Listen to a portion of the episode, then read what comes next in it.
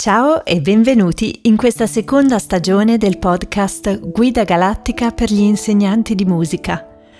Io mi chiamo Marta e sono una maestra di musica. Insieme in queste puntate approfondiremo un tema che mi sta davvero a cuore, gli archetipi musicali, presenti nel nostro inconscio sotto forma di modi e metri.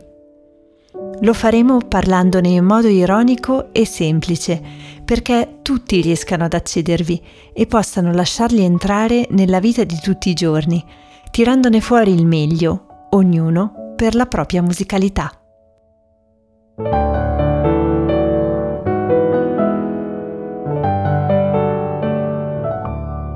A volte penso che non può non esistere un inconscio musicale collettivo un contenitore immenso dove confluiscono tutte le nostre memorie musicali personali dall'alba dei tempi e dove tutto è vibrazione.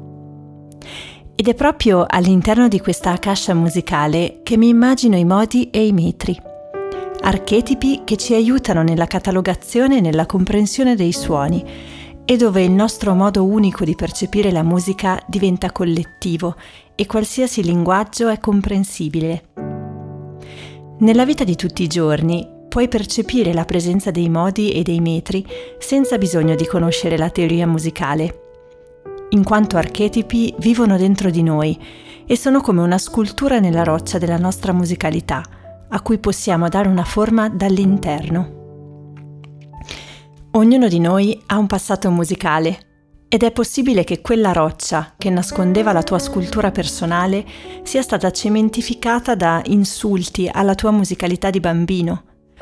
Non sei capace, non sei portato, non sei musicale e la stratificazione ora abbia raggiunto il livello massimo, quello in cui ti sei autoconvinto di non essere una persona musicale. Devi scavare, devi attingere al tuo inconscio musicale che è parte di un tutto è tuo dovere farlo per te stesso e per gli altri, a maggior ragione se insegni e condividi il potere musicale con i tuoi allievi o i tuoi figli. Ereditiamo modi e metri musicali dalla cultura in cui viviamo, tramite l'ascolto. Sono proprio loro che ci aiutano a sviluppare la musicalità innata, con cui tutti nasciamo, l'ho già detto, forse sì, ma lo ripeto una volta di più. I nomi di questi modi musicali secondo me sono bellissimi. Maggiore, Dorico, Frigio, Lidio, Misolidio, Eolio, Locrio. Non sembrano anche a te delle divinità di un tempo antico? Nelle prossime puntate del podcast mi sono data un obiettivo che mi affascina tantissimo, parlarti approfonditamente di ognuno di loro e spiegarti in che modo puoi sentirli presenti nella tua vita di tutti i giorni, imparando a riconoscerli nel tran tran musicale a cui siamo sottoposti quando entriamo in un supermercato, quando accendiamo la radio. Ma perché dovrebbe interessarti, ti starai chiedendo? Innanzitutto perché attraverso modi e metri puoi nutrire la tua musicalità, esattamente come quando leggi un libro e sai di stare saziando un appetito letterario innato, senza bisogno di fare il filosofo di professione. Se sei un insegnante, potresti voler introdurre l'uso di modi e metri nel tuo approccio, non per forza in modo didattico e né teorico. E se sei un genitore, potresti voler essere parte attiva nel processo di educazione musicale di tuo figlio esattamente come fai quando gli insegni a parlare e non hai bisogno di aprire un dizionario ogni volta che vuoi insegnargli una nuova parola. Ti vengono in mente altri usi che potresti fare di questa conoscenza musicale così antica e così a portata di mano? Ti affascina un pochino come affascina me? Quando ho sentito per la prima volta parlare di modi musicali, credo fosse la lezione 1 in conservatorio di storia della musica prima e unica volta all'interno di un mio percorso accademico.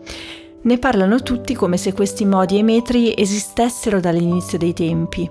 Dicono che siano utili per l'improvvisazione, ma che per lo più ci basta sapere come si formano e che i nostri antenati musicali ne facevano, non si sa bene spinti da cosa, un uso più serio. È stato solo successivamente, quando mi sono avvicinata alle teorie di Edwin Gordon in ambito di educazione musicale per i più piccoli, che i modi hanno cominciato ad assumere per me un valore più profondo, soprattutto nello sviluppo della musicalità innata delle persone. Li ho sperimentati in prima persona su di me ho sentito il mio modo di ascoltare cambiare radicalmente e il mio cervello musicale aprirsi come non aveva mai fatto prima. Se lo raccontassi ai miei primi insegnanti di strumento di quanto sia cambiata la mia musicalità, credo griderebbero al miracolo. E invece di miracoloso non c'è nulla. L'ascolto tramite i modi e i metri musicali è uno strumento potente di risveglio della musicalità la varietà, l'accostamento tra essi, la peculiarità di ogni archetipo modale o metrico. Ah, eh, la parola as- archetipo associata a modi e metri l'ho inventata io, perché credo renda davvero bene la potenza di questi elementi primari presenti nel nostro inconscio. Ma ancora dopo i primi anni che li adoperavo non era abbastanza. È stato solo nel corso degli ultimi anni che ne ho capito l'importanza profonda e li ho messi al centro del mio metodo con gli allievi, fin da piccolissimi, e con gli insegnanti della mia formazione.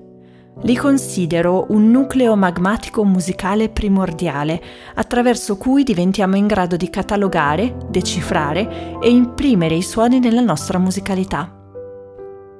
Ecco perché questo progetto sarà interamente dedicato a modi e metri musicali, perché chiunque, indipendentemente dall'istruzione musicale formale che ha o non ha ricevuto nella sua vita, sia in grado di sfruttarne il potenziale per il risveglio della sua musicalità. Perché di arcaico qui non c'è nulla.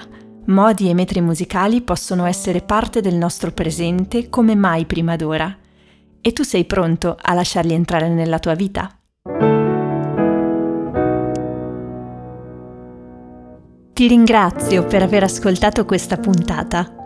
Ora, se non vuoi perderti le prossime, registrati al podcast.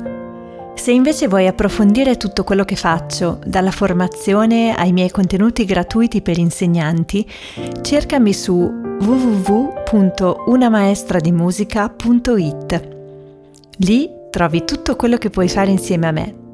E se vuoi uno sguardo più da vicino sulla mia vita da insegnante di tutti i giorni, cerca il mio profilo Instagram Una Maestra di Musica o la mia pagina Facebook Marta, una maestra di musica. Il viaggio galattico continua anche lì.